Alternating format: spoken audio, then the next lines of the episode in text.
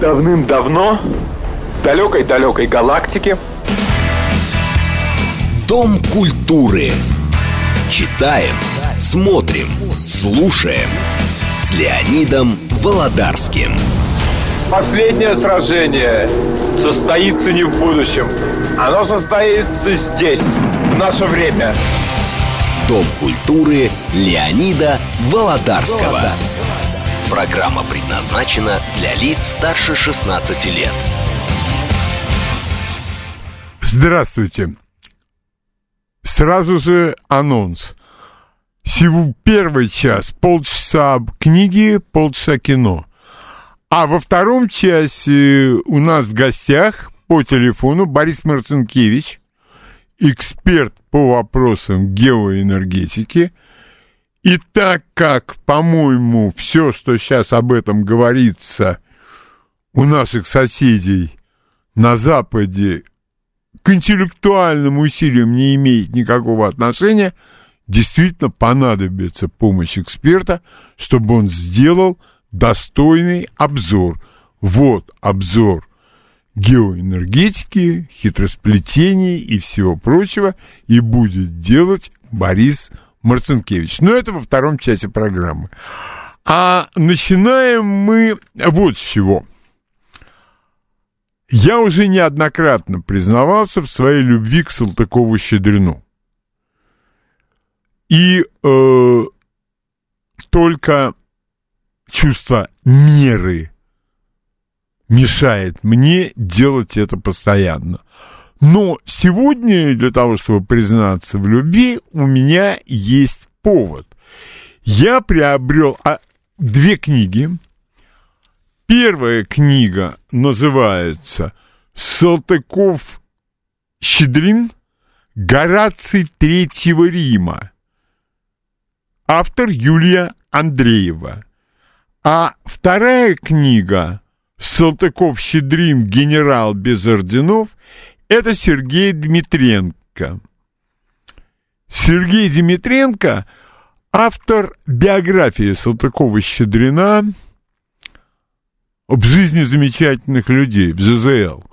Эта книга у меня есть, но так как я приобретаю все, что связано с Салтыковым-Щедриным, иногда приходится об этом пожалеть, но не так часто – Почему же приходится жалеть?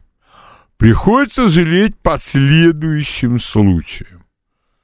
Люди берут, этим отличаются обычно те, кто исповедуют либерально-демократические взгляды,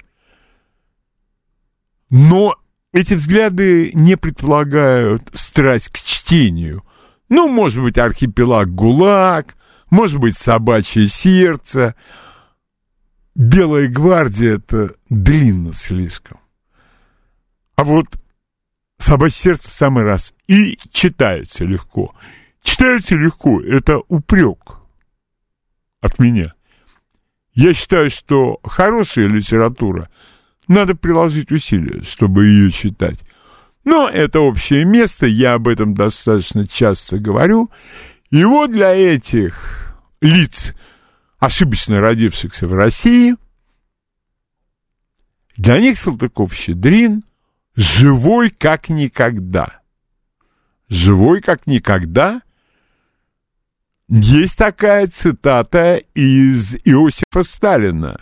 Исторические параллели опасны. А если это еще подкрепляется высказываниями самого великого сатирика, это совсем прекрасно. Чем я и занялся. Уверен, не я первый. Далеко не я первый. Но, тем не менее, усилия были предприняты самостоятельно. Итак, для начала цитата из Салтыкова-Щедрина из одного из его самых-самых знаменитых произведений это история одного города. Хотя я считаю, что его лучшая книга это современная идиллия, но вот так вот в представлении читателей считается, что история одного города. Итак, в городе Глупове происходило необычное движение по случаю прибытия нового городоначальника. Жители ликовали. Еще не видав глаза вновь назначенного правителя, они уже рассказывали об нем анекдоты и называли его красавчиком и умницей. Поздравляли друг друга, целовались, проливали слезы, заходили в кабаки, выходили из них и опять заходили. Лучшие граждане собрались перед соборную колокольней и, образовав всенародное вече, потрясали воздух восклицаниями. «Батюшка-то наш, красавчик-то наш, умница-то наш!» Явились даже опасные мечтатели. Руководимые не столь разумом, сколько движениями благодарного сердца, они утверждали, что при новом градоначальнике процветет торговля и что под наблюдением квартальных надзирателей возникнут науки и искусство. Одним словом, при этом случае выразились обычная глуповская восторженность и обычная глуповская легкомыслие. Казалось бы, сегодня утром написал это Салтыков-Щедрин, хотя если присмотреться, то совсем не утром. Совсем. Очень много есть различий, но для людей с коротким умом и столь же короткой памятью все это подкреплено полной необразованностью и врожденным идиотизмом, утверждается, что это вот оно то самое. А вот интересно, как ко всему этому относится самый, на мой взгляд, великий классик русской литературы Салтыков-Щедрин. Он для меня гораздо выше Чехова, гораздо выше Льва Толстого, Достоевского, которого, кстати говоря, я читал с большим трудом, с колоссальным трудом. Но это отдельный разговор. Я уже не говорю о классиках помельче. И в помельче нет ничего уничижительного – ну, не такой глубокий взгляд, возможно, не такой широкий кругозор. Так вот, что пишет Салтыков-Щедрин. «Я люблю Россию до более сердечной и даже не могу помыслить себя где-либо, кроме России. Даже побывав довольно долгий срок в благорастворенных заграничных местах, я не упомню минуты, в которую сердце мое не рвалось бы к России. Хорошо там, а у нас, положим, хоть и не так хорошо, но представьте себе, все-таки лучше, потому что больней. И как мы соотнесем цитату из города Глупого и вот это высказывание Салтыкова-Щедрина, я думаю, исключительно в его пользу. И уж точно, как противовес куцей характеристики, которую ему дают люди, которые ошибочно родились в России. И еще одна цитата из Салтыкова-Щедрина.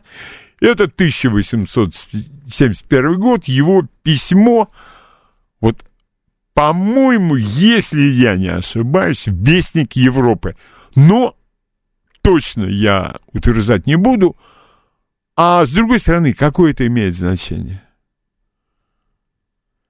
Не историческую, историческую в кавычках, а совершенно обыкновенную сатиру имел я в виду. Сатиру, направленную против тех характеристических черт русской жизни – которые делают ее не вполне удобную. Черты эти — суть благодушия, доведенная до рыхлости, ширина размаха, выражающаяся с одной стороны в непрерывном мордобитии, с другой в стрельбе из пушек по воробьям, легкомыслие, доведенное до способности не краснее лгать самым бессовестным образом. Почему Салтыков-Щедрин посвятил себя деятельности на Ниве сатиры? И это при всем при том, что он до вице-губернатора дослужился. Это не маленький чин. Совсем не маленький чин. Так почему же? А потому что сердце все время рвалось. Потому что ему Россия была не безразлична, это была его родина, это была его страна. Не эта страна, что, по-моему, уже вошло в обиходную речь, эта страна. Может быть, по-английски, когда они говорят this country, имея в виду свою страну, это их страна. Но по-русски это совершенно другой оттенок. Оттенок, кстати говоря, весьма зловредный, наглый и подлый. Он не мог жить нигде, кроме России. Да,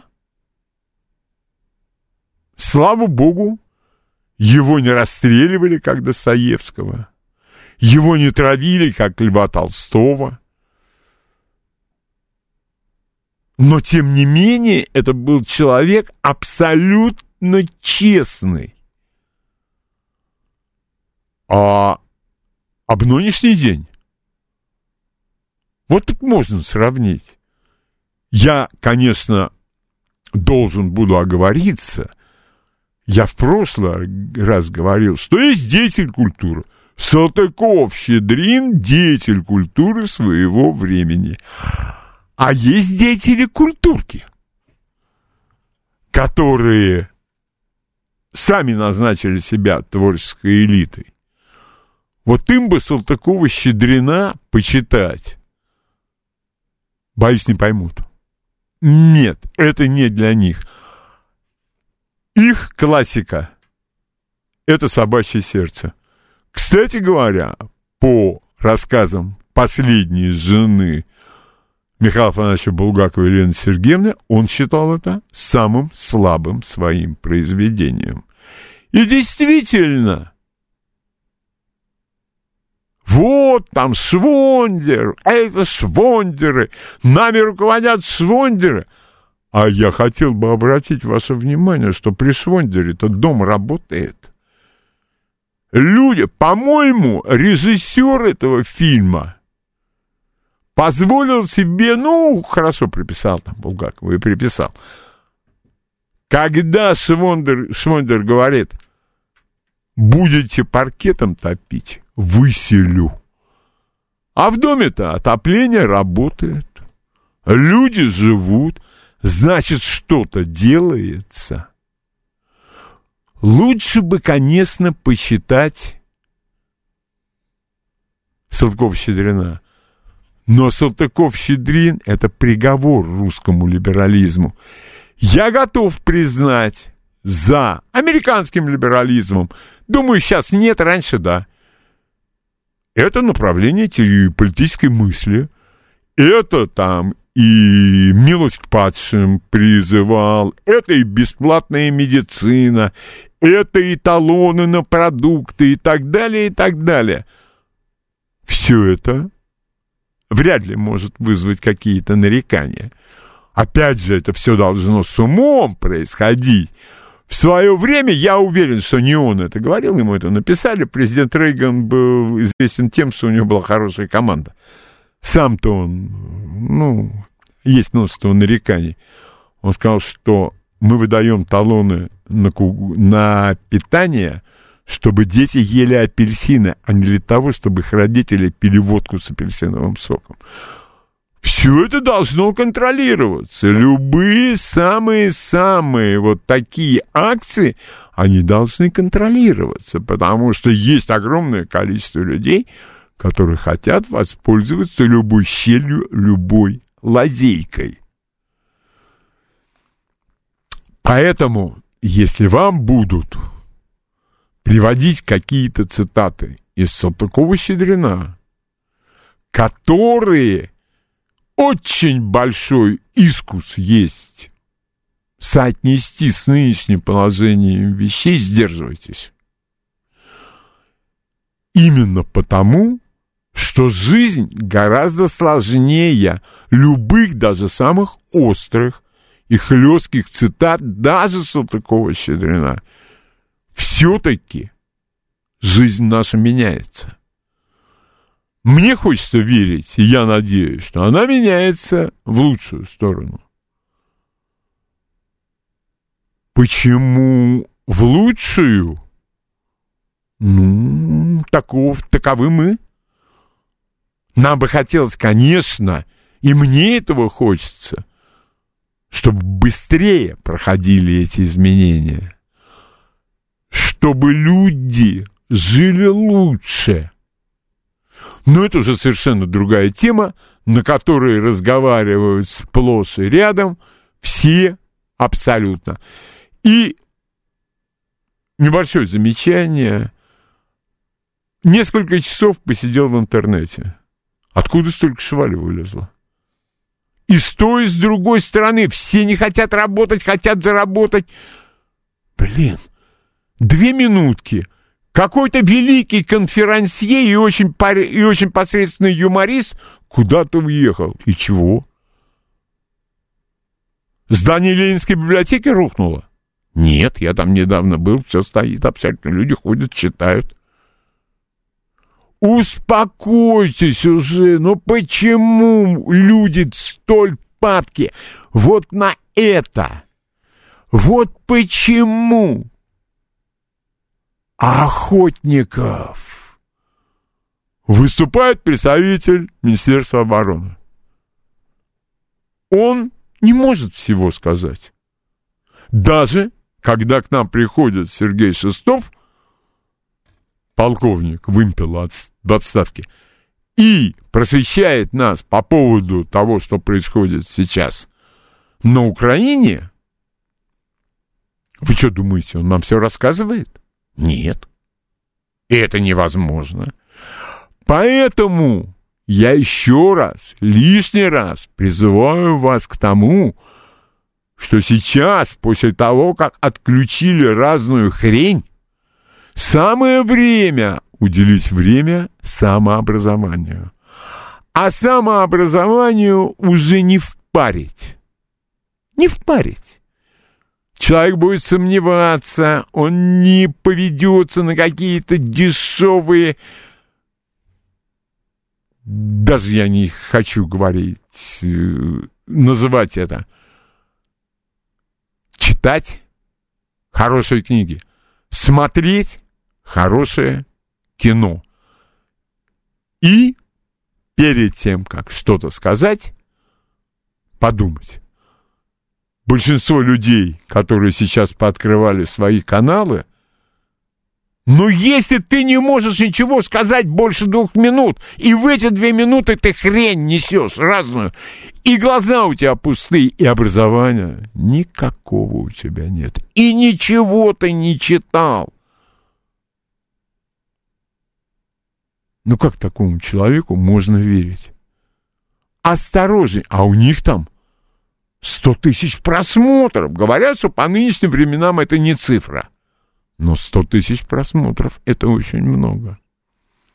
Поэтому, я еще раз повторяю, самообразование, самообразование. И уж если начинать самообразование в русской классике, я бы начал с Салтыкова-Щедрина. Конечно, я бы начал с Салтыкова-Щедрина. Да начни читать, за всю жизнь не перечитаешь. А все отмазки времени нет, а у кого оно есть? А у кого есть время, когда лучше поотдыхать немножечко, вместо того, чтобы читать? Итак, ваше мнение о Салтыкове-Щедрине, вот я считаю, это автор России. Вот абсолютно русский человек, абсолютно русский человек с совестью, который ничего не боялся. Хотя нет, конечно, боялся. вы уйти из своего класса, из своего, а он был в правящем классе, и по его э, произведениям видно, как он питался, где он жил, в какой квартире, сколько он платил за дрова. Он ушел от своего класса, потому что он был представителем народа, хотя сам об этом никогда не кричал. Итак, пожалуйста, ваше мнение о таком русском великом авторе. Здравствуйте. Здравствуйте, Леонид. Здравствуйте. Ну, а что тут можно сказать? Величайший писатель Другого тут, я не знаю, вы не любите, когда очень много разводят, э, как говорится, воды на киселе. Вот я и не буду разводить.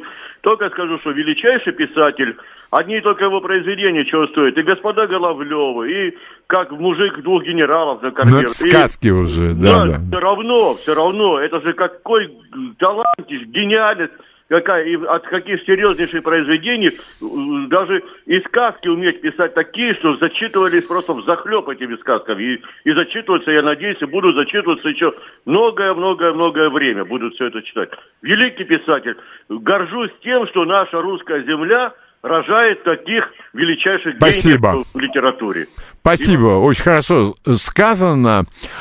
А у нас в школе почему-то Сказки Салтыкова-Щедрина, сказки это самые сложные. Это уже, это венец. Я не могу сказать, что я сказки читаю с тем же удовольствием, что и господа Голоблевы, что дневник провинциала в Петербурге.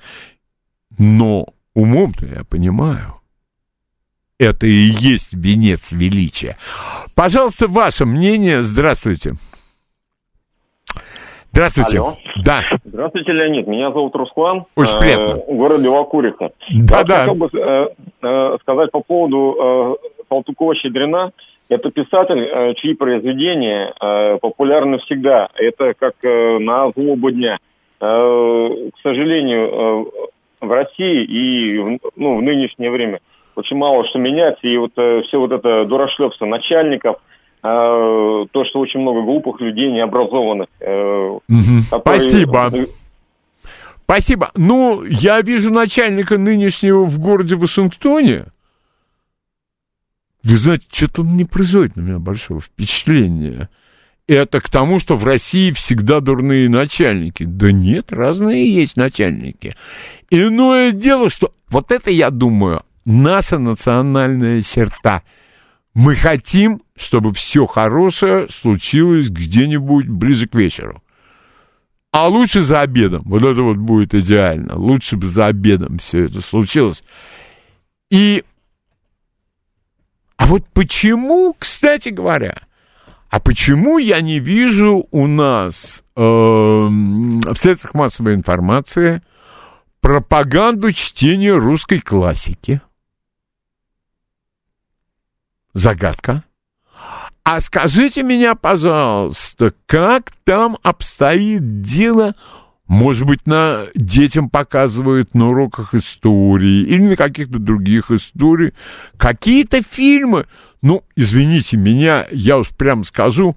Вот первое, что мне на ум пришло, ну, например, показать детям фильм «Офицеры». А потом учитель будет рассказывать, а вот почему здесь китайцы, а вот как Советский Союз помогал Китаю, а что это была за война в Испании гражданская. Или, пожалуйста, давайте мы выберем что-нибудь другое, какой-нибудь другой фильм. Только я крайне не уверен, что если бывший министр культуры про фильм Никиты Михалкова «Утомленные два», который чуть-чуть-чуть-чуть-чуть лучше Штрафбата. Ну и ты, и другие. Это Пасквиль, Паскудство и так далее, и так далее. Он назвал всех, это я по интернету цитирую, кому этот фильм нравится, мразями.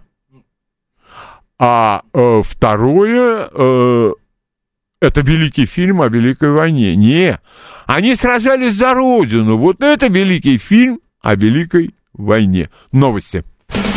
Читаем, смотрим, слушаем. Дом культуры Леонида Володарского. Итак, я хотел бы поправиться. Э, мразями Б, министр культуры, Б, министр культуры, это бывший министр культуры, а, назвал тех, кому не понравился фильм «28 панфилосов». А я считаю этот фильм крайне сомнительным идеологически, лживым с точки зрения истории, чего стоит в конце 41 года под Москвой в боях разговор «Мы сегодня здесь за Россию», я прошу прощения, тогда был Советский Союз. На что ему один из бойцов говорит, а я казах. А завтра будем за Казахстан сражаться. А как же Советский Союз? А э, там еще много чего есть. Так что не надо чистить нормальных людей. И славы это не добавит. И репутацию не сохранит. Нет. И теперь мы э, в этом получасе я уже рассказывал о тех вестернах, которые бы я хотел порекомендовать. Но сегодня речь пойдет не о вестернах, хотя и о вестернах пойдет позже речь, не все, потому что я тогда рекомендовал 8 вестернов, вот все-таки было хороших вестернов-то поболее, чем 8. А теперь я условно назову это полицейский фильм. Но это будет полицейский фильм черный. То, что называется нуар. И хотелось бы сказать, что героем фильма не обязательно может быть полицейский. Это может быть и частный детектив. Это может быть и человек, который становится детективом-любителем и сам распутывает какое-то хитрое преступление. Может быть, я чего-то упущу. Я, естественно, что-то упущу, но после того, как я перечислю и кратенько расскажу о своих любимых фильмах этого жанра, тогда, может быть, вы мне что-нибудь напомните и присоветуете.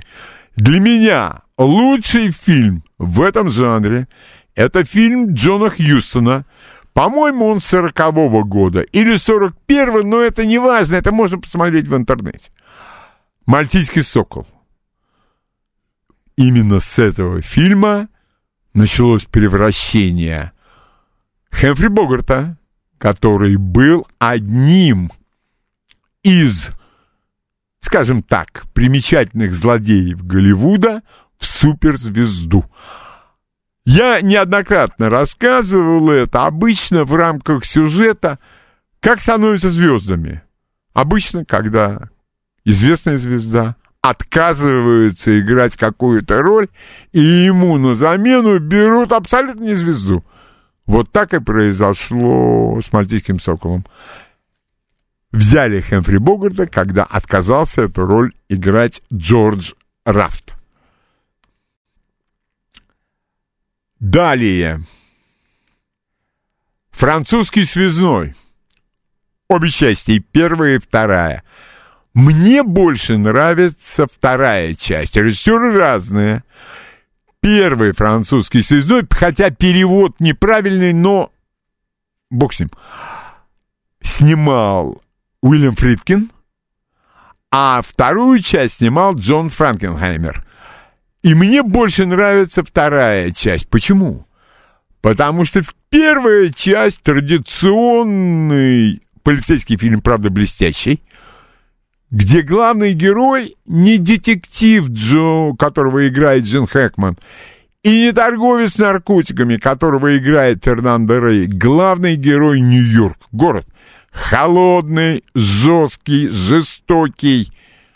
Но там наркотики изображены в качестве порошка в полиэтиленовых пакетиках, которые потом меняются на чемоданчики, в которых лежат деньги.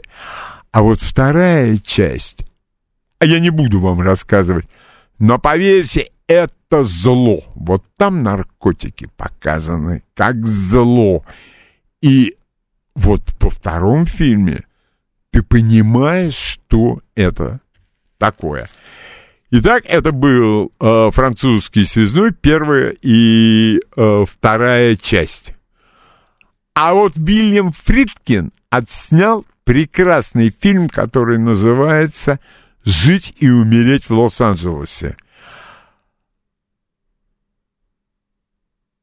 Это про то, как секретная служба США, а в обязанность секретной службы США входят две темы. Первая тема — это охрана президента, а вторая тема — это борьба с фальшивомонетчиками.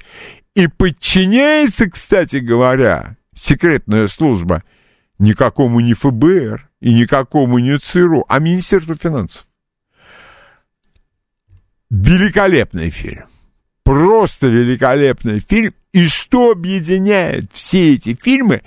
Почему все-таки мне кажется, что нуар, черный, лучше, а не без соплей? Это не те фильмы, в которых полицейские подбирают на улице бездомного котенка, а потом начинается роман. Вот именно поэтому я никогда не отнесу вот к этому жанру Никогда. Смертельное оружие. Смертельное оружие — это сделано на стыке двух жанров. Полицейского крутого детектива и комедии. И это очень сложно. Снимать на стыке двух жанров — это всегда очень сложно. Но тем, кто делал смертельное оружие, повезло. Ни разу им не изменил вкус. Но Сегодня я из списка эти фильмы, э, скорее всего, э, исключу. Отдельно совершенно стоит французский режиссер Мельвиль. Это «Самурай», это «Второе дыхание», и вот все, что мы видим хорошего французского, об нынешний день, например, набережная Арфевр 36, где Жерар Депардье играет такую гниду в обличии полицейского, что это и специально не придумаешь такого. И оттуда вышло все. Вот практически весь вот этот черный детектив, он вышел из Мельвиля. И Джон Ву, когда он снимал в Гонконге, было видно, что у него два кумира. Это Мельвиль и Леона. И хорошо получилось, потому что подражание великим образцам, когда у человека есть образование и вкус, это скорее преимущество, нежели недостаток. Когда все сводится к тупому подражанию, например, американскому стендапу, к примеру, будем говорить. Или, э, ну, я не знаю, голоса нет, а люди поют классические арии. Или человек вдруг начинает думать, что он великий комик. Во-первых, извините, я немного отвлекся, но для меня комик — это ты пишешь, и ты же это исполняешь. А когда мне, например, говорят, что великий комик Аркадий Исаак Шрейкин, как говорил солдат Швейка, это одна из моих самых любимых цитат, а смеешь должить мне не верится, имея такие тексты, как тексты Жванецкого, Горина, Арканова, я думаю, студент четвертого курса театрального училища, приравненного к высшему учебному заведению – не хуже все это исполнит. Вот если бы Аркадий Исаак Шрейкин сам писал и сам исполнял, вот это вот было бы да. Вот это был бы кумир. Вот это была бы личность, достойная подражания. Итак, э, на сегодняшний день лучшее во Франции, что было сделано под влиянием Мельвиля, это, конечно, налет. А оригинальное название Брако. И это, я считаю, не хуже Мельвиля. Четыре сезона, все совершенно логично кончается, и если вы не видели налет, и если вы не видели такой американский сериал, как Банши, Банши — это название городка, кстати, в Пенсильвании, где разворачиваются практически все события этого сериала. Это без соплей.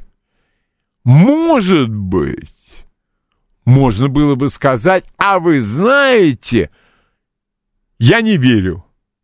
На что я вам приведу еще одну мою любимую цитату режиссера Альфреда Хичкока, который сказал, вам нужна правда жизни, посмотрите в окно. И это совершенно правильно. Без многих преувеличений не будет кино. А, секреты Лос-Анджелеса. Ну, литературная основа роман Джеймса Элроя потрясающий совершенно. И сам фильм, я никогда не думал, что роман Элроя можно экранизировать, но если только сериал сделать. И вот режиссер, по-моему, Кертис Хэнсон, австралиец, он доказал, что я не прав. Дальше китайский квартал. Джек Николсон, Фей Дануэй, режиссер Роман Поланский. Вечный зов. И, фу, ну, оговорка, но мне за нее не стыдно. Вечный сон. Это Генри Хэтэуэй, в главных ролях Хэмфри Бугарт и Лорен Бекол. Это по Реймонду Чендлеру. Это фантастическое кино. Почему? Посмотрите. Посмотрите. Я ничего говорить не буду. Зачем? Абсолютно это э, не к чему. У нас почему-то это переводит глубокий сон. Да нет. Там речь идет именно о вечном э, сне. Первый фильм братьев Коинов «Просто кровь». Я когда его в первый раз переводил, я не мог поверить, что это первый фильм. Это совершенно законченный шедевр. Да я думаю, несколько лет жизни многие бы отдали за то, чтобы снять фильм в такую силу. В упор. 67 год, режиссер Джон Бурман в главной роли Ли Марвин. Потом был снят фильм много позже «Расплата» с Мелом Гибсоном. Зря они это сделали. Правда, мне кто-то сказал, что есть еще один вариант вот этой расплаты, и вроде туда-сюда. Но когда вот смотришь фильм с Ли Марлином 67 -го года, в упор, point blank, там временами холодок по спине, э, настолько убедителен Ли Марвин. А потом, когда вспоминаешь, что во время войны Второй мировой он получил пурпурное сердце, одну из высших наград американских военных, ну, думаешь, может и убедительность, когда он исполняет подобную роль именно отсюда. И э, что я... Последние два фильма, это фильм Орсона Уэллса «Печать зла», где он играет настолько отрицательный персонаж. Даже некоторые говорят, что для них «Печать зла» это лучше, чем «Гражданин Кейн». Но я до такого не дойду. Для меня все-таки гражданин Кейн это его шедевр и достойный фильм номер один в мире. И есть еще один фильм. Я его отношу сюда же, потому что он черный. Этот фильм, он был даже у нас в прокате, он называется «Следствие по делу гражданина вне всяких подозрений». Режиссер Элио Петри в главной роли Джан-Мария Валанте. Это высокопоставленный полицейский, который решает доказать всем, что ему все сойдет с рук, он особо не будет прятаться. Он даже будет на себя наводить. Ну, я считаю, что подобными перечислениями особенно утруждать слушателей не надо, и поэтому сразу же обращаюсь к вам с тем же вопросом, который я задал до того, как начал это повествование. Но речь идет именно о черных детективов. Нам сегодня розовые сопли без надобности. Пожалуйста, как вам кажется, какой это фильм? Здравствуйте. Алло. Да, здравствуйте. Здравствуйте, Леонид. Э, Вы знаете, мне вот, ну, э, вы исключили, но смертельное оружие мне очень нравится. Я даже пересматриваю периодически. А вот такой се- сериал «Убойный отдел». Вот там такой есть такой детектив черный. Ну, Не помню, как... Я не, знаю, я не видел этот сериал. Не видели? Нет. Ну, там, знаете, там вот, вот безумная такая какая-то фраза, они там ловят там негра, преступника. И он такой, я не негр, говорит. Я, говорит, я афроамериканец. А этот э, детектив, он говорит, говорит, а что ты весь континент приплетаешь-то, говорит? А я, например, афроангличанин. Что ты весь континент приплетаешь? Ты за Понятно. себя отвечай. Я понял. Я еще вот есть еще один. Спасибо большое. А, Есть еще один очень хороший сериал «Настоящий детектив». И первый, и второй. Вот именно из-за черноты. Вот в этом мире, по рассказам людей, которые в нем провели определенное время и так далее, и так далее, там розовых соплей-то нету. Не надо ждать счастливого конца. Конец будет, в особенности людей, которые случайно попали в этот мир, всегда неинтересный и плачевный. Пожалуйста, ваш звонок. Здравствуйте. Здравствуйте. Да, здравствуйте. Ну, вы, меня немножко опередили. Я бы тоже хотел с удовольствием с большим удовольствием детектив. Ага. Вот, но я еще могу не вспомнить такой старый достаточно фильм, называется «Чем заняться мертвецу в Денвере». Мертвецов в Денвере. Хорошее кино, да. Да, спасибо. Спасибо. Так, дальше, пожалуйста, ваше э, мнение, ваша рекомендация. Здравствуйте. Да, здравствуйте, Леонид. Здрасте. Э, Вы знаете, вот вы сейчас про налет сказали, про Да. французский. Вспомнил, я сейчас специально даже полез в интернет название смотреть, потому что, ну, название вылетело из головы. Американский сериал «Щит». С таким названием Я много. знаю. The-. Отличный, The Shield, The Shield. отличный сериал. Это, это вообще, это отпад просто головы. И э, хотел еще вам сказать про э, вот 28 Панфилов Да-да. про Россию. Если помните, по легенде, политрук Кулачков сказал, что отступать некуда. За нами Россия- Москва. Велика, велика Россия, не Советская. Да, Великая Россия. Отступать некуда. Но касаемо этого фильма... э, Так вот нет. С вами... А, Э, Алло, у нас Клочков это- конечно, Да. потому что вы ратуете все за то, что это было не так и так далее. Как фильм, он просто офигенный. Не Я знаю. очень люблю Росси- ро- российское кино, как фильм. Для как, меня, э, э, для меня в этом фильме, опять же, это надо у экспертов спрашивать, где их взять сейчас, а, слишком э, много немцев как-то убивают. Бах, бабах, бабах, вот я не ну, люблю. это, это жанр, это жанр. Там вообще- Залихватский он очень. Там, совершенно офигенный актер э, Устюгов, которого я очень люблю, питерский. А если касаемо вот того, как оно на самом деле было, ну, есть кинодокументалистика, есть... э, Нет, он есть мемуары. идеологически, он идеологически вреден. Он опять идет по пути с 17 по 91 год, ничего не было. Был сплошной мордор. Вот Ну, это меня не устраивает. Не знаю, как фильм, как зрелище очень Не хорошее. знаю. Э, не, а ты сними тогда про это, э, как Эйзенштейн сказал. А по какому из героев, про которого мы будем снимать кино, меньше всего материалов? Ему говорят по Александру Невскому. Он говорит, отлично. Тогда как я сниму, так и будет. Ну да, он написал историю. Он Александра написал, Невского, а, меня- было. а эту историю мы знаем. И э, я вообще болезненно воспринимаю любой уход в сторону от истории Советского Союза. Любой.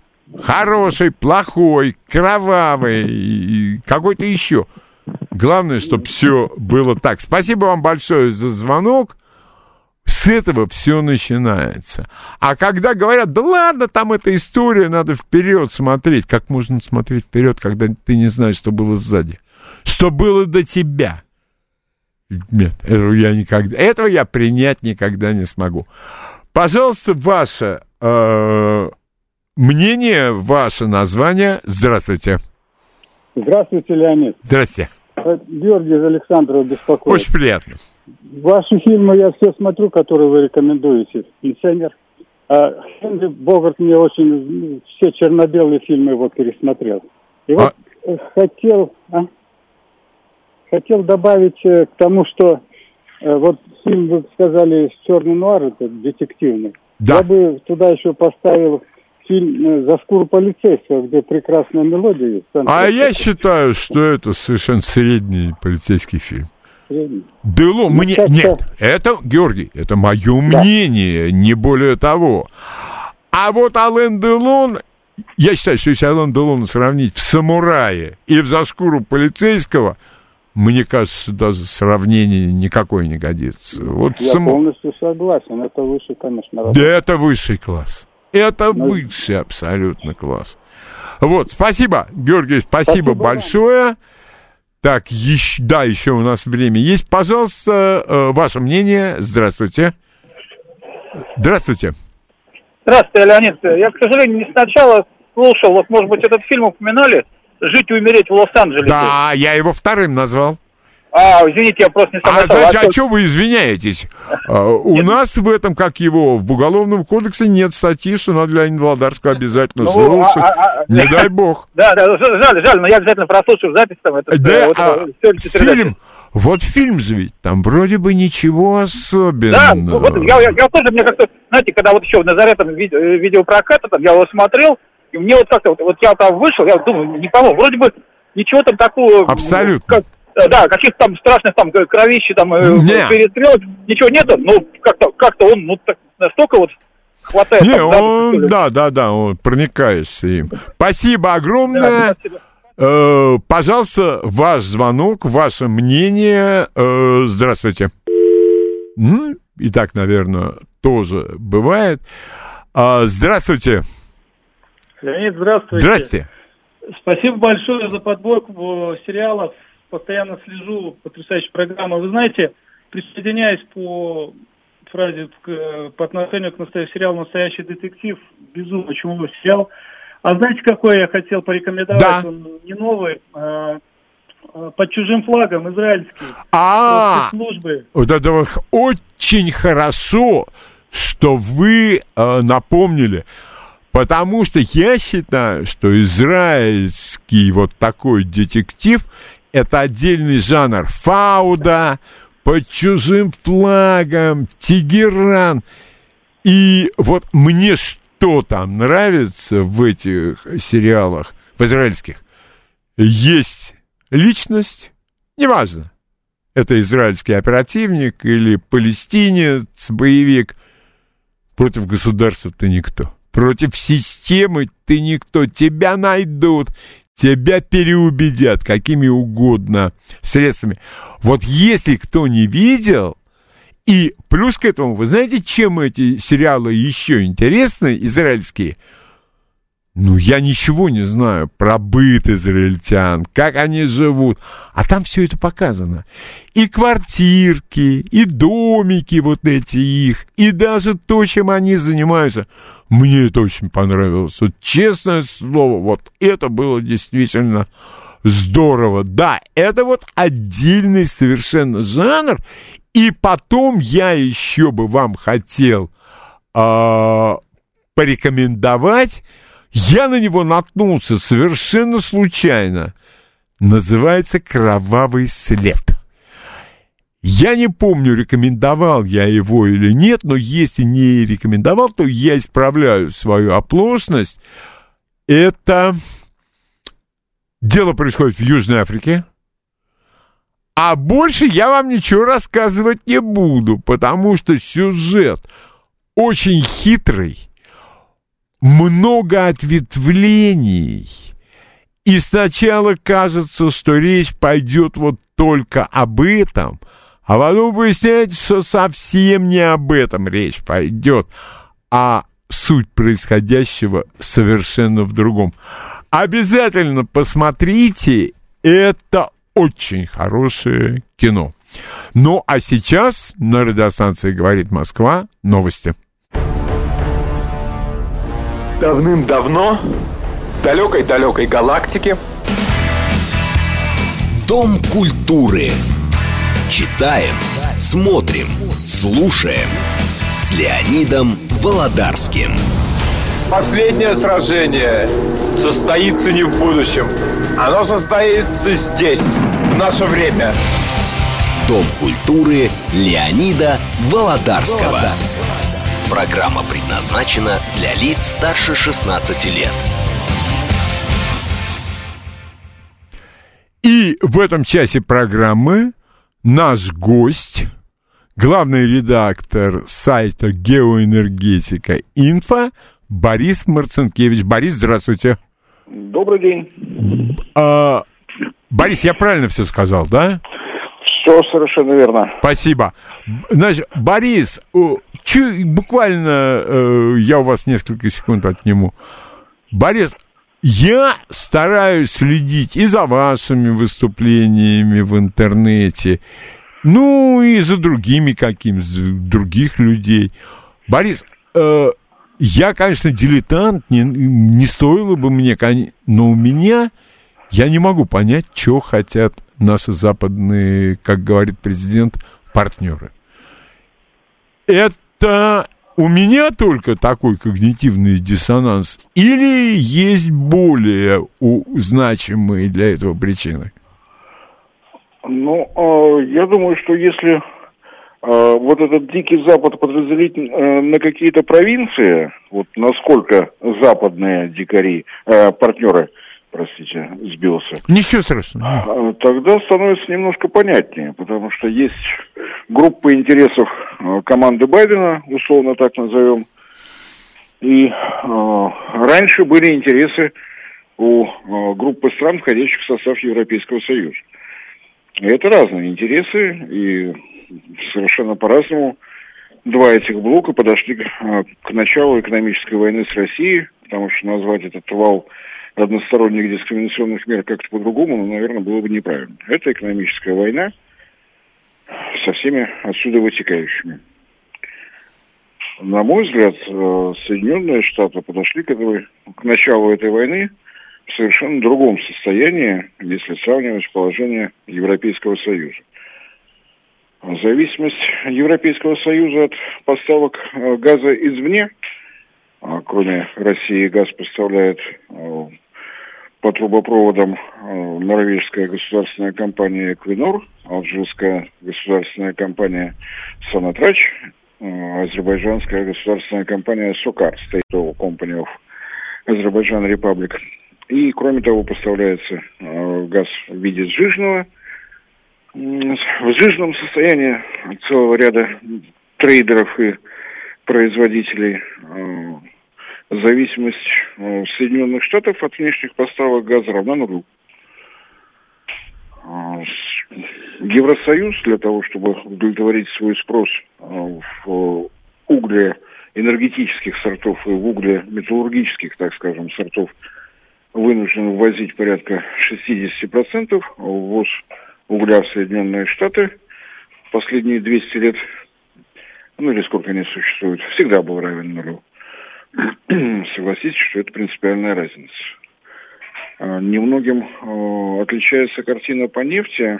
А, здесь свою шутку сыграла матушка природа, с ней не поспоришь.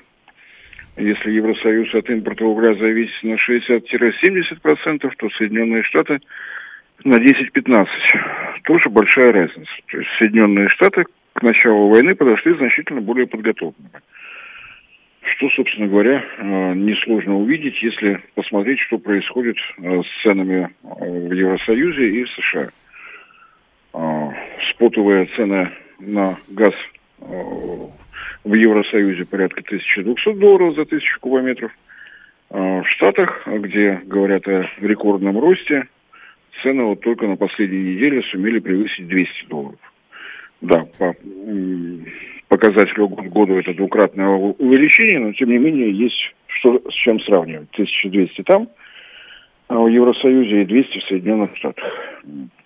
А после а, того, как в пятницу вчера было заявлено о том, что с конца августа начнется эмбарго на а, российский уголь, подскочила цена в Соединенных Штатах, показав рекорды последних двух десятилетий, превысила 100 долларов за тонну угля энергетических сортов.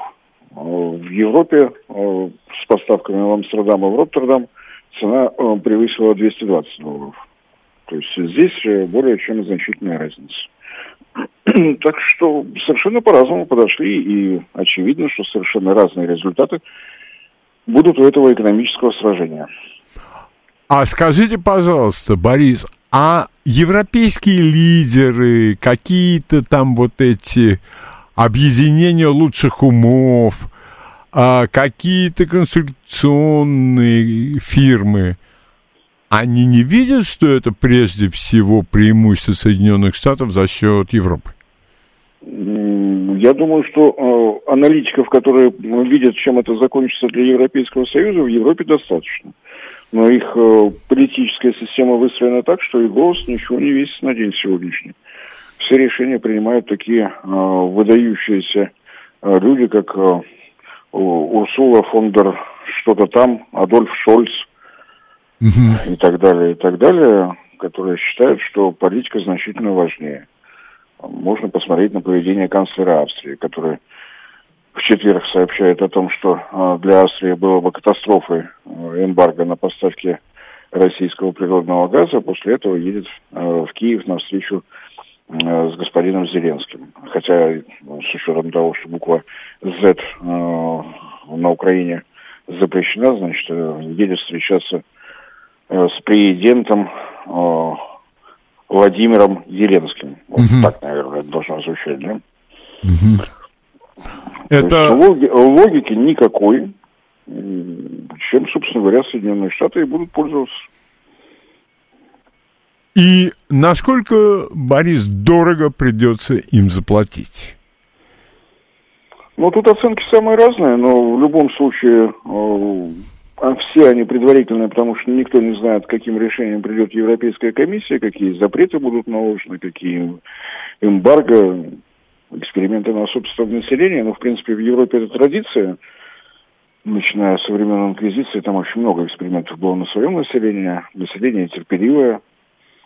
Что касается большого бизнеса, то ну, здесь как бы об этом пока вслух никто не говорил, но цифры говорят о следующем. При том росте а, цен на энергетические ресурсы, при том росте цен на природный газ как на сырье для химической промышленности, а если брать в качестве примера Германию, то а, на энергетику уходит только 30% используемого в Германии природного газа, все остальное уходит не только на обеспечение теплом, но на производство лаков, красок, полиэтиленов, пропиленов, э, всевозможных пластмассовых э, изделий и прочих пленок, 70% входит туда. В том числе, если говорим о Германии, замечательные немецкие автомобили, наполнители для сидений, это, как ни странно, тоже природный газ. С учетом всего происходящего и того отношения к России, которое сейчас выстроено европейскими политиками, ну, я, например, вижу тенденцию того, что рано или поздно европейские предприятия, европейский бизнес будет входить в Соединенные Штаты, где все кратно дешевле, где не будет так сильно падать покупательная способность населения, угу. потому что можно и дальше производить э, автомобили, пусть они будут дороже, но в Европе некому будет покупать. В силу того, что происходит э, с ценами на коммунальные услуги с ценами на автозаправках и прочим, э, тут уже не только автомобиль станет средством роскоши, но и бензин становится средством роскоши. И когда мы сравниваем, смотрим, вернее, на цены на АЗС европейских и в Соединенных Штатах, да, конечно, в Соединенных Штатах исторические рекорды 4 доллара э, 30 центов за галлон, но это галлон. Это галлон, это 3 с чем-то литра, да? И, и если пересчитать все в привычные доллары за литр, то мы получим цифру доллар, доллар 13 центов, в то время как средняя цена в Европейском Союзе 2 евро за литр. Это чуточку дороже, раза так в два.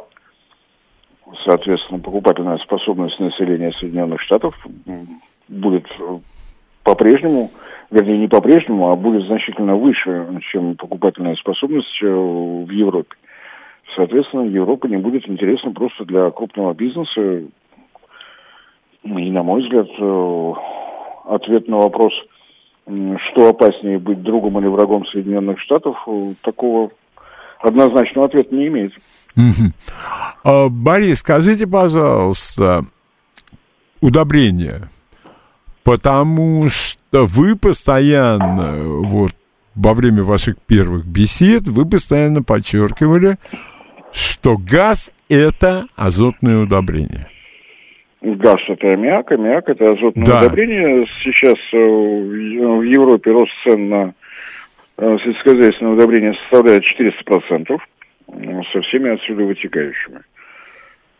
А, вытекающие отсюда понятно. То есть если Европа могла себе еще год назад позволить э, поставки продуктов питания на экспорт, то, ну, как минимум, такой роскоши в этом году уже не будет, а по ряду позиций, вероятнее всего, придется прибегать к импорту.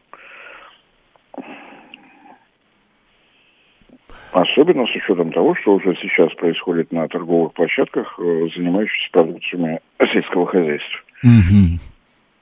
То есть это проблема, которая еще недостаточно освещена, и люди сначала думают о бензине и э, о газе для отопления домов, а уже только потом о том, что газ это азотное удобрение.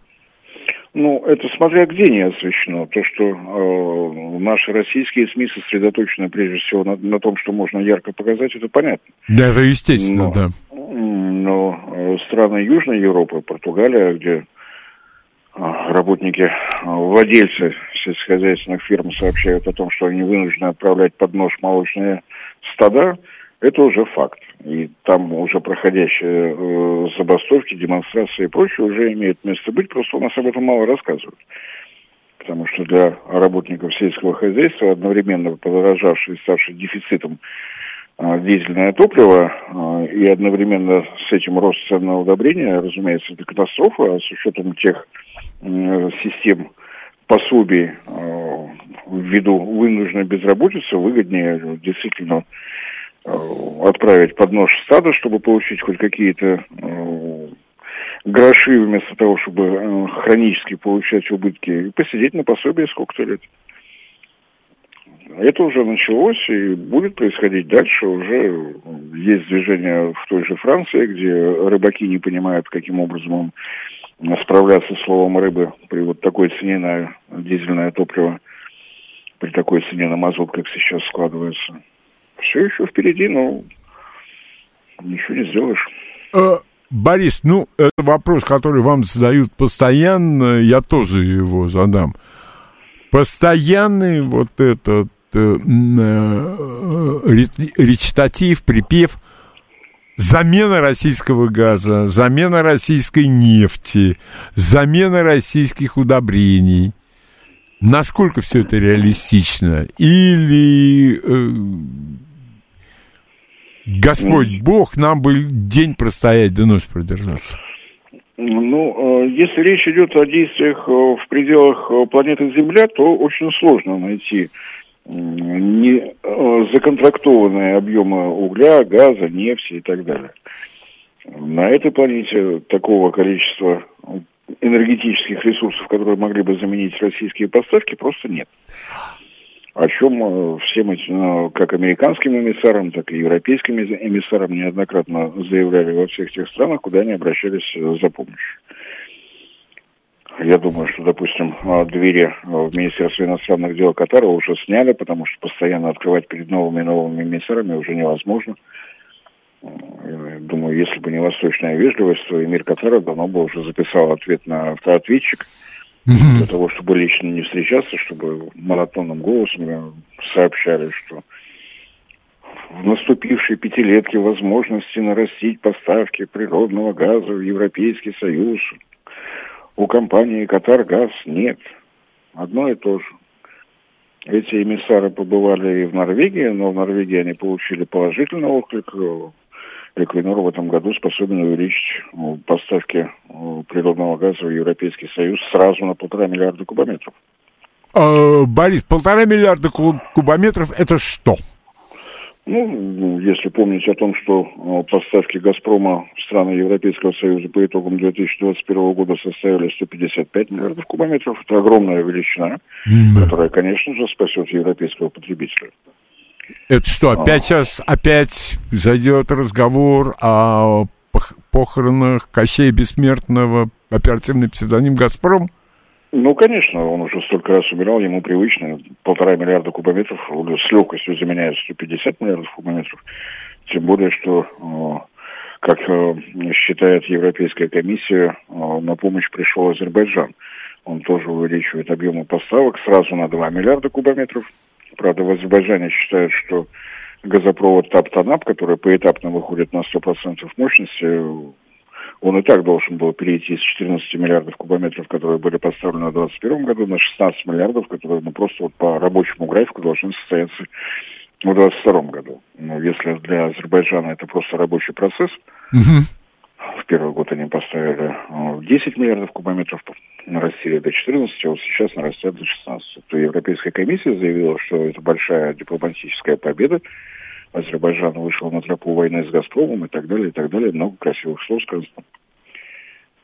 Вот э, то, чем можно заместить российский газ, уже ну, видно и действительно сильнейший удар по «Газпрому», потому что 2 миллиарда кубометров из Азербайджана и полтора миллиарда кубометров из Норвегии, это уже три с половиной, осталось совсем немного, еще 150 миллиардов кубометров и все. Ну, как говорят математики, величина пренебрежительно малая? Ну, в общем-то так, но тем не менее в европейской прессе европейские политики стараются показывать как свою глобальную победу, правда, непонятно над чем. Мне кажется, что над здравым смыслом, ну, в Европе другое мнение.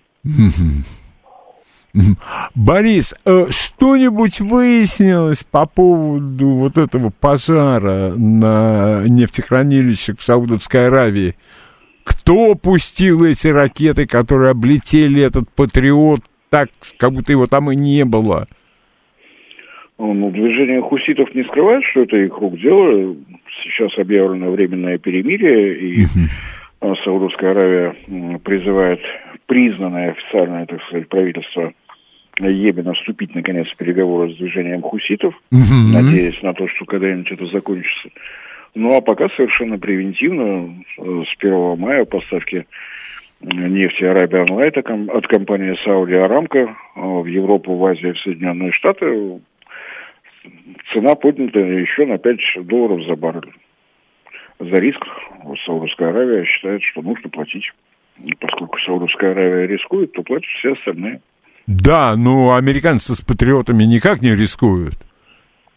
Ну, э, это уже следующая стадия разговора. Петродоллар, так называемый, существующий с 1974 года, закончился нефтяной кризис тем, что э, Саудовская Аравия и Соединенные Штаты подписали соглашение о том, что Саудовская Аравия продает нефть э, в долларах, а поскольку Саудовская Аравия это лидер ОПЕК, то такие же действия у всех стран, входящих в объединение ОПЕК.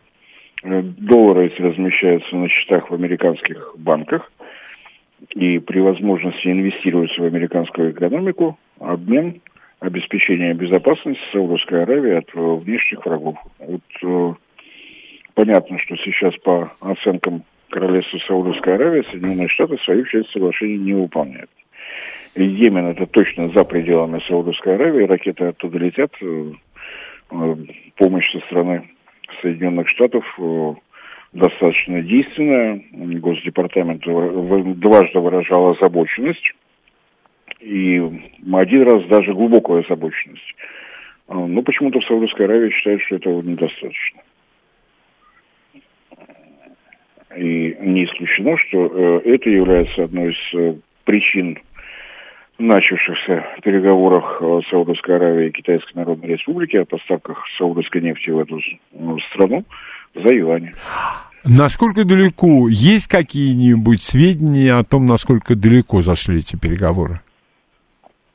Ну, давайте остановимся на том, что ни Королевство Саудовской Аравии, ни Китайская Народная Республика не относятся к очень открытым государствам. Mm-hmm. Я думаю, что результаты мы узнаем э, не раньше, чем они появятся. Они не будут сообщать об этом ни в Твиттер, ну, да. ни, в, ни в прочие странные места. Да, и даже, может, вряд ли кто-нибудь из них забудет в мастерской свой ноутбук. Это вряд ли. Это да, вряд ли. вот это вот, да. Только на это и оставалось рассчитывать. Значит, все эти санкции, они скорее от неконтролируемых эмоций, нежели э, результаты расчета с калькулятором хотя бы. Ну, я не думаю, что калькулятор вообще разрешен к ввозу на территорию Европейской комиссии или здания где-нибудь там находится. Потому что больше всего это напоминает четкое следование указкам, э, поступающим из э, Вашингтона, и не более того. Размышления о том, как предпринимаемые действия скажутся на экономике, на благополучие собственных граждан, э, европейские политики сейчас в расчет не берут. Им не до этого, им важно быть в русле повестки, которую задают Соединенные Штаты. Угу. А, Борис, еще у нас буквально... Э, если вы не против, вы ответите тогда в следующем получасе на вопросы слушателей? Да, конечно. К вам всегда масса вопросов. Обстановка а... крайне динамичная, информации много, очень разная. Удивляться не приходится. Угу. Угу. Но на следующие полчаса, тем не менее, э, как это называется, не, вы девизом, можете... Э, девизом будут, эпиграфом будут завещания великого Карлсона «Спокойствие, только спокойствие». Это да. Это да. А, скажите, пожалуйста, Борис, постоянные э, ли, прекрасные лица леволиберальных убеждений постоянно говорят там, что у нас и газ кончится, и нефть кончится, и вообще и полимеры мы все это самое прогавкали.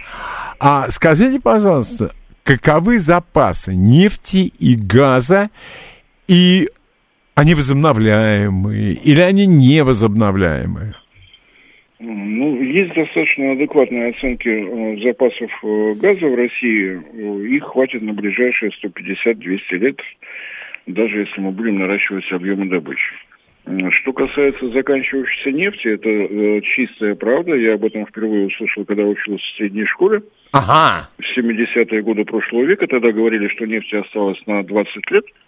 И что характерно, эта оценка совершенно стабильна, и сейчас нефти тоже осталось на 20 лет.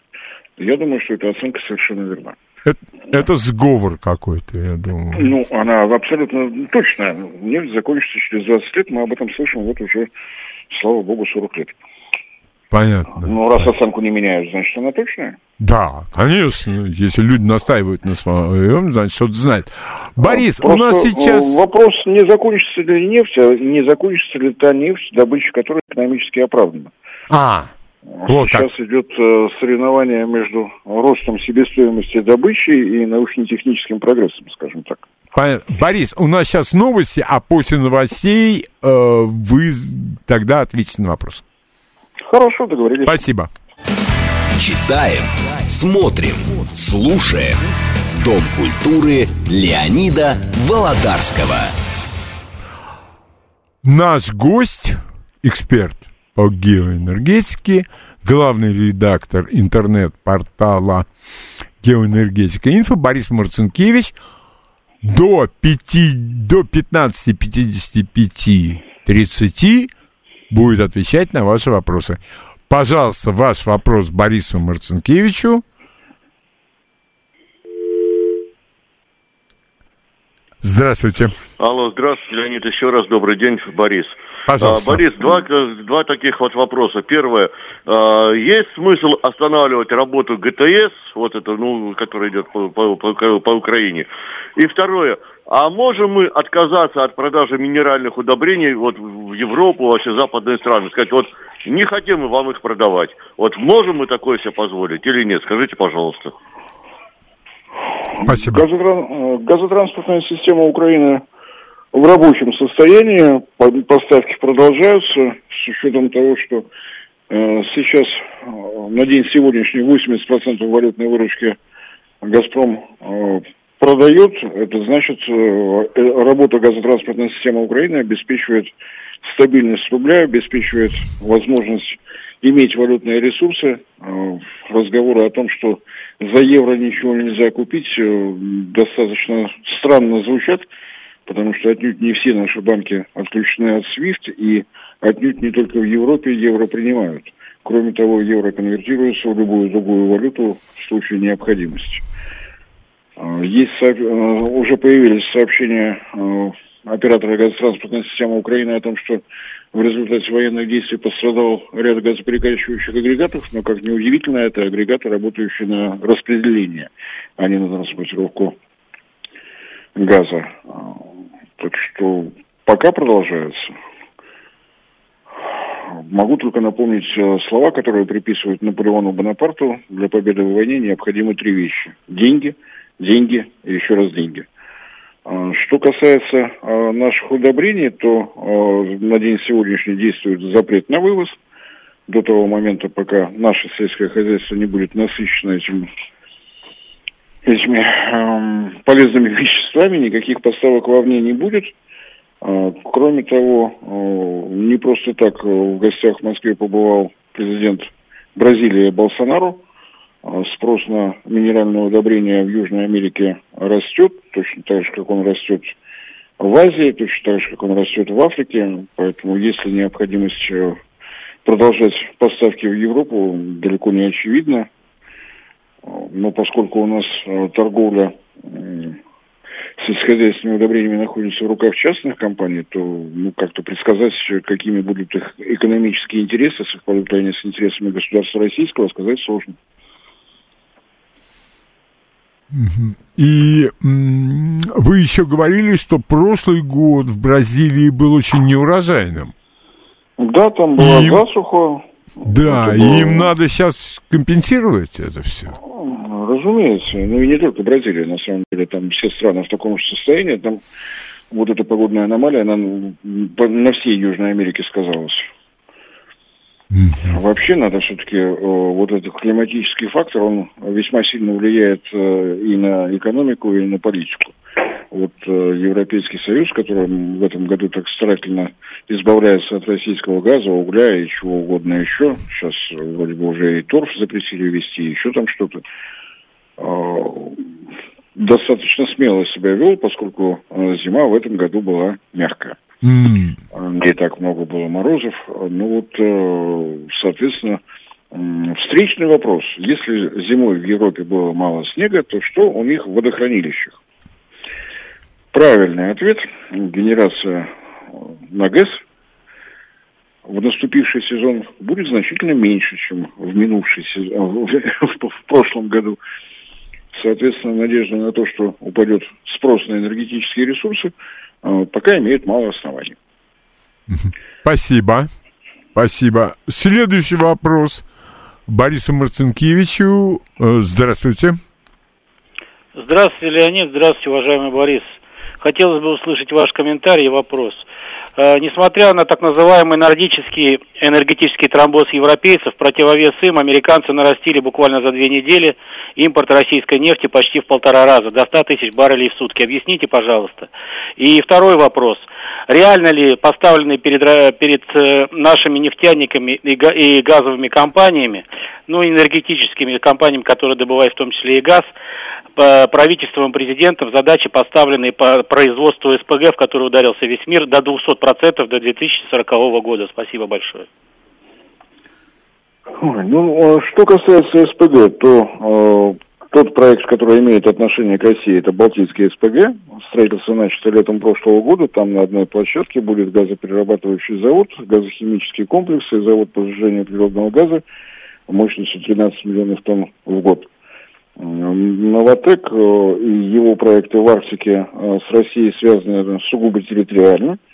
Э, Там нет интересов России, с учетом всех налоговых льгот, которые имеет Новотек. э, Ну, простите, нам никакого дела до него нет. Разве что э, свои заказы получает э, Атомфлот, э, сопровождая э, суда под чужими флагами, построенными в чужих странах, э, не более того. Какие планы э, еще у «Газпрома», какие планы могут появиться Роснефти, сказать сложно. Мы по-прежнему ждем э, решения Роснефти по проекту «Восток Ойл», где э, на территории э, Таймыра э, есть не только э, нефтяные месторождения, там достаточно большое количество газовых. И есть надежда, что Роснефть примет решение о том, что этот газ будет уходить в виде СПГ. Но пока ничего не озвучено. Э, Первый вопрос какой был? Я уже что-то проскочил. Нет. К сожалению, к сожалению. Надо записывать. Да, Просто на- по, по два вопроса сразу это. Да, да. А, Борис, у меня к вам вопрос. А вот э, ваш прогноз по поводу того, что ожидает такую гордую страну, как Польша? Что касается Польши, то у них месторождения а, бурого угля, они крупнейшие в Европе, и в том случае, если а, Польша примет решение наращивать объемы добычи, ну, теоретически у нее возможности такие есть. Если она, конечно, найдет соответствующих специалистов, но э, специалистов э, в большом количестве есть сейчас поставляет одна соседняя страна. А, Э, То есть нарастить генерацию энергии за счет угля э, Польша, в общем-то, способна. Что касается поставок газа, то э, ожидается, что в конце года начнет работать э, Балтийская ПИПа, э, Балтик Пайп. да, да, да, да, да, Балтийская труба, да, да, да. Да, но э, те контракты, которые у э, ПГНГ, это нефтегазодобывающая компания э, Польши, имеются э, с Эквинор, Это с норвежцами. норвежцы, потому что если внимательно посмотреть на описание проекта Baltic Pipe, то в качестве ресурсного источника указан магистральный газопровод Европайп 2, по которому газ из э, норвежского сектора Северного моря поступает в Германию. Вот это ресурсный источник. То есть тот газ, который будет получать Польша, не будет получать Германия, собственно говоря. Но вот по тем контрактам, которые на руках у ПГНГ есть, э, с 23 года э, поставки по Baltic Pipe составят э, 3 миллиарда кубометров. Э, Спрос по оценке Газ System, это польская компания, оператор газовой системы, в 2023 году составит 22 миллиарда кубометров, М, 5 миллиардов кубометров собственная добыча Польши, э, 5 миллиардов кубометров полная мощность э, регистрационного терминала в Свиноуйсе, и есть еще вот эти м, 2 миллиарда кубометров на следующий год от Эквинор. Собственно говоря, на этом все. А, В конце этого года заканчивается действие долгосрочного контракта с «Газпромом», по которому Польша могла получать до 10 миллиардов кубометров а, газа в год. А, Ну, а арифметика показывает, что ровно тех же 10 не будет хватать. А, Борис, а возможно борьба разных европейских стран, вот чтобы друг у друга все это уводить, так как, а, м, по вашим словам, явствует, что всем не хватает? Ну, Разумеется, не хватает, и э, соответствующая делегация э, европейцев уже побывала в Соединенных Штатах, где общались э, с компаниями, которые э, занимаются сланцевой добычей газа. Э, Там никаких чудес не происходит. Да, объем добычи газа можно нарастить, но э, имеющиеся СПГ заводы э, уже все в долгосрочных контрактах, поэтому поставок прямо сейчас увеличить не удастся. Только в том случае, если Азия разрешит по каким-то причинам. А стабильными поставками могут стать после того, как будут построены СПГ заводы новые. Средний срок строительства завода 5 лет. Так что да, дефицит будет, и как будут вести себя господа европейцы, вот у них только что они заявили, что появится платформа, на которой можно будет э, заниматься централизованными закупками. Это э, новость от людей, которые рассказывали о том, насколько вредна командная экономика Советского Союза. Но как будет работать эта замечательная платформа, централизованно закупить газ от лица кого? Нужно новое юридическое лицо.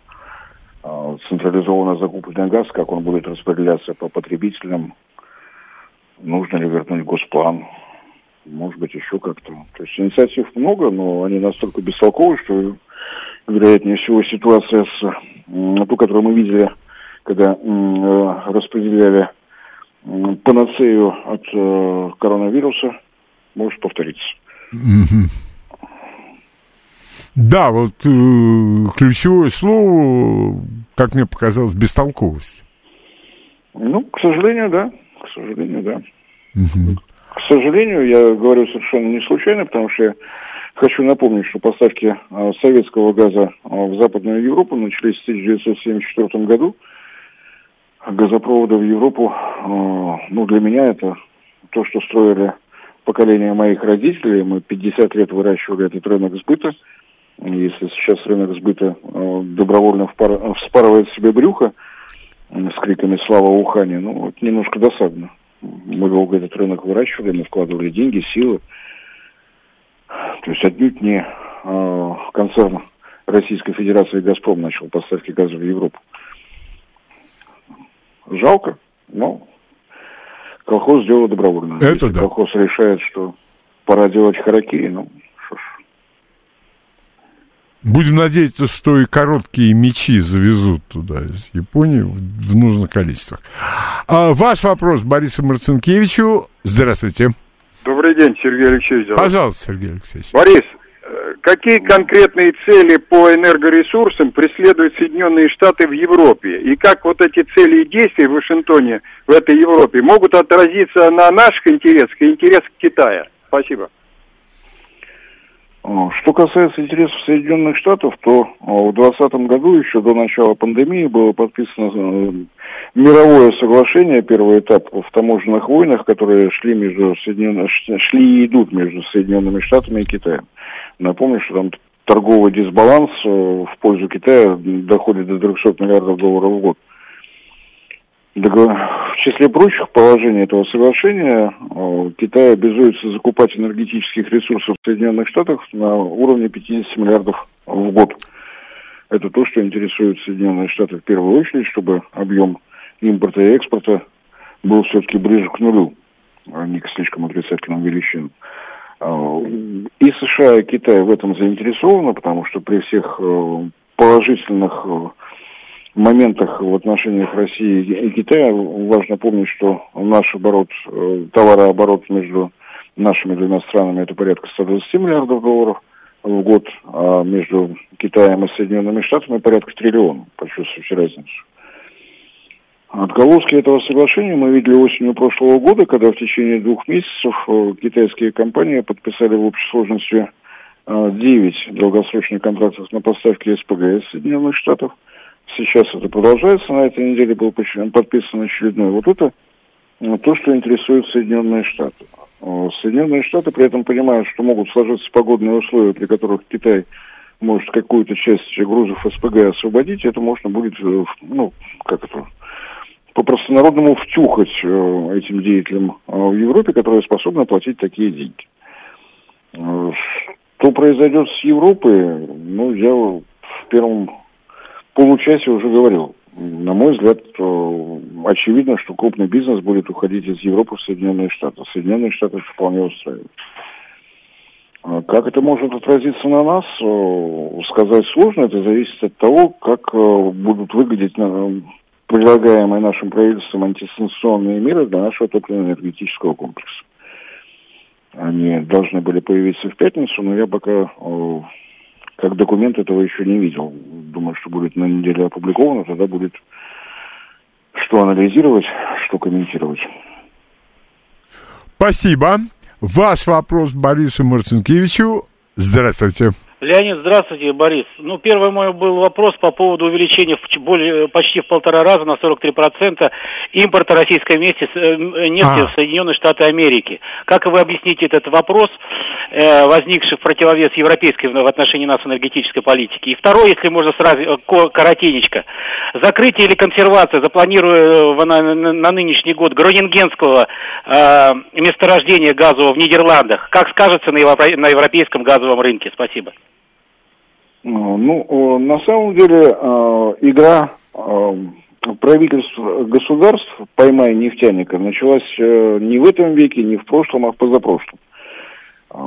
Просто так остановить нефтяные компании, которые отстаивают свои экономические интересы, еще ни у кого не получалось. Если внимательно посмотреть на указ президента США от 8 марта сего года, то торговая операция с Россией по российской нефти должны быть завершены 22 апреля. То есть все, кто наращивает закупки, вполне себе э, в допуске.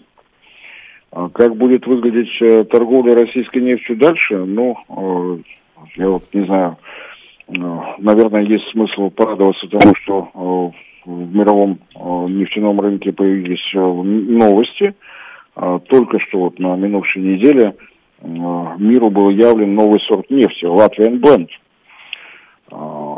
Latvian Blend. Э, Shell будет поставлять в Европу нефть именно вот этой э, марки. Это вот с э, э, колоссальных э, латвийских нефтеполей, да?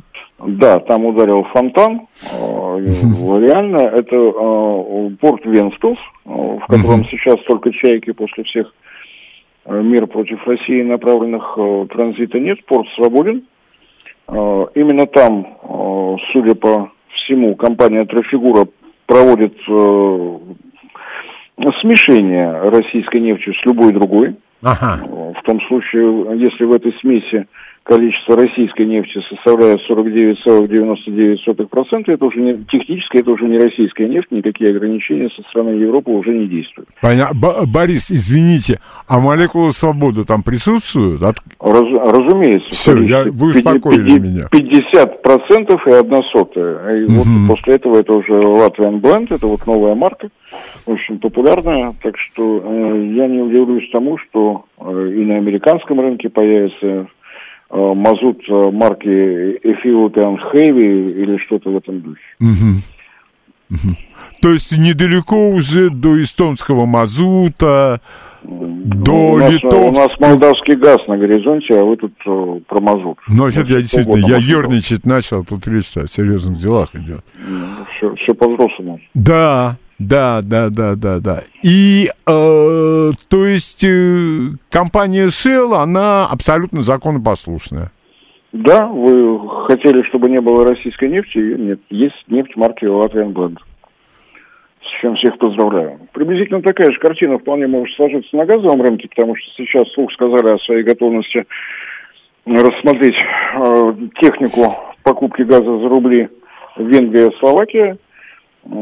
Сербия не относится к числу э, недружественных стран, ее нет Понятно. в списке. Турция не находится в этом списке. И, соответственно, Молдавия не находится Да, в этом списке. никоим Так разом.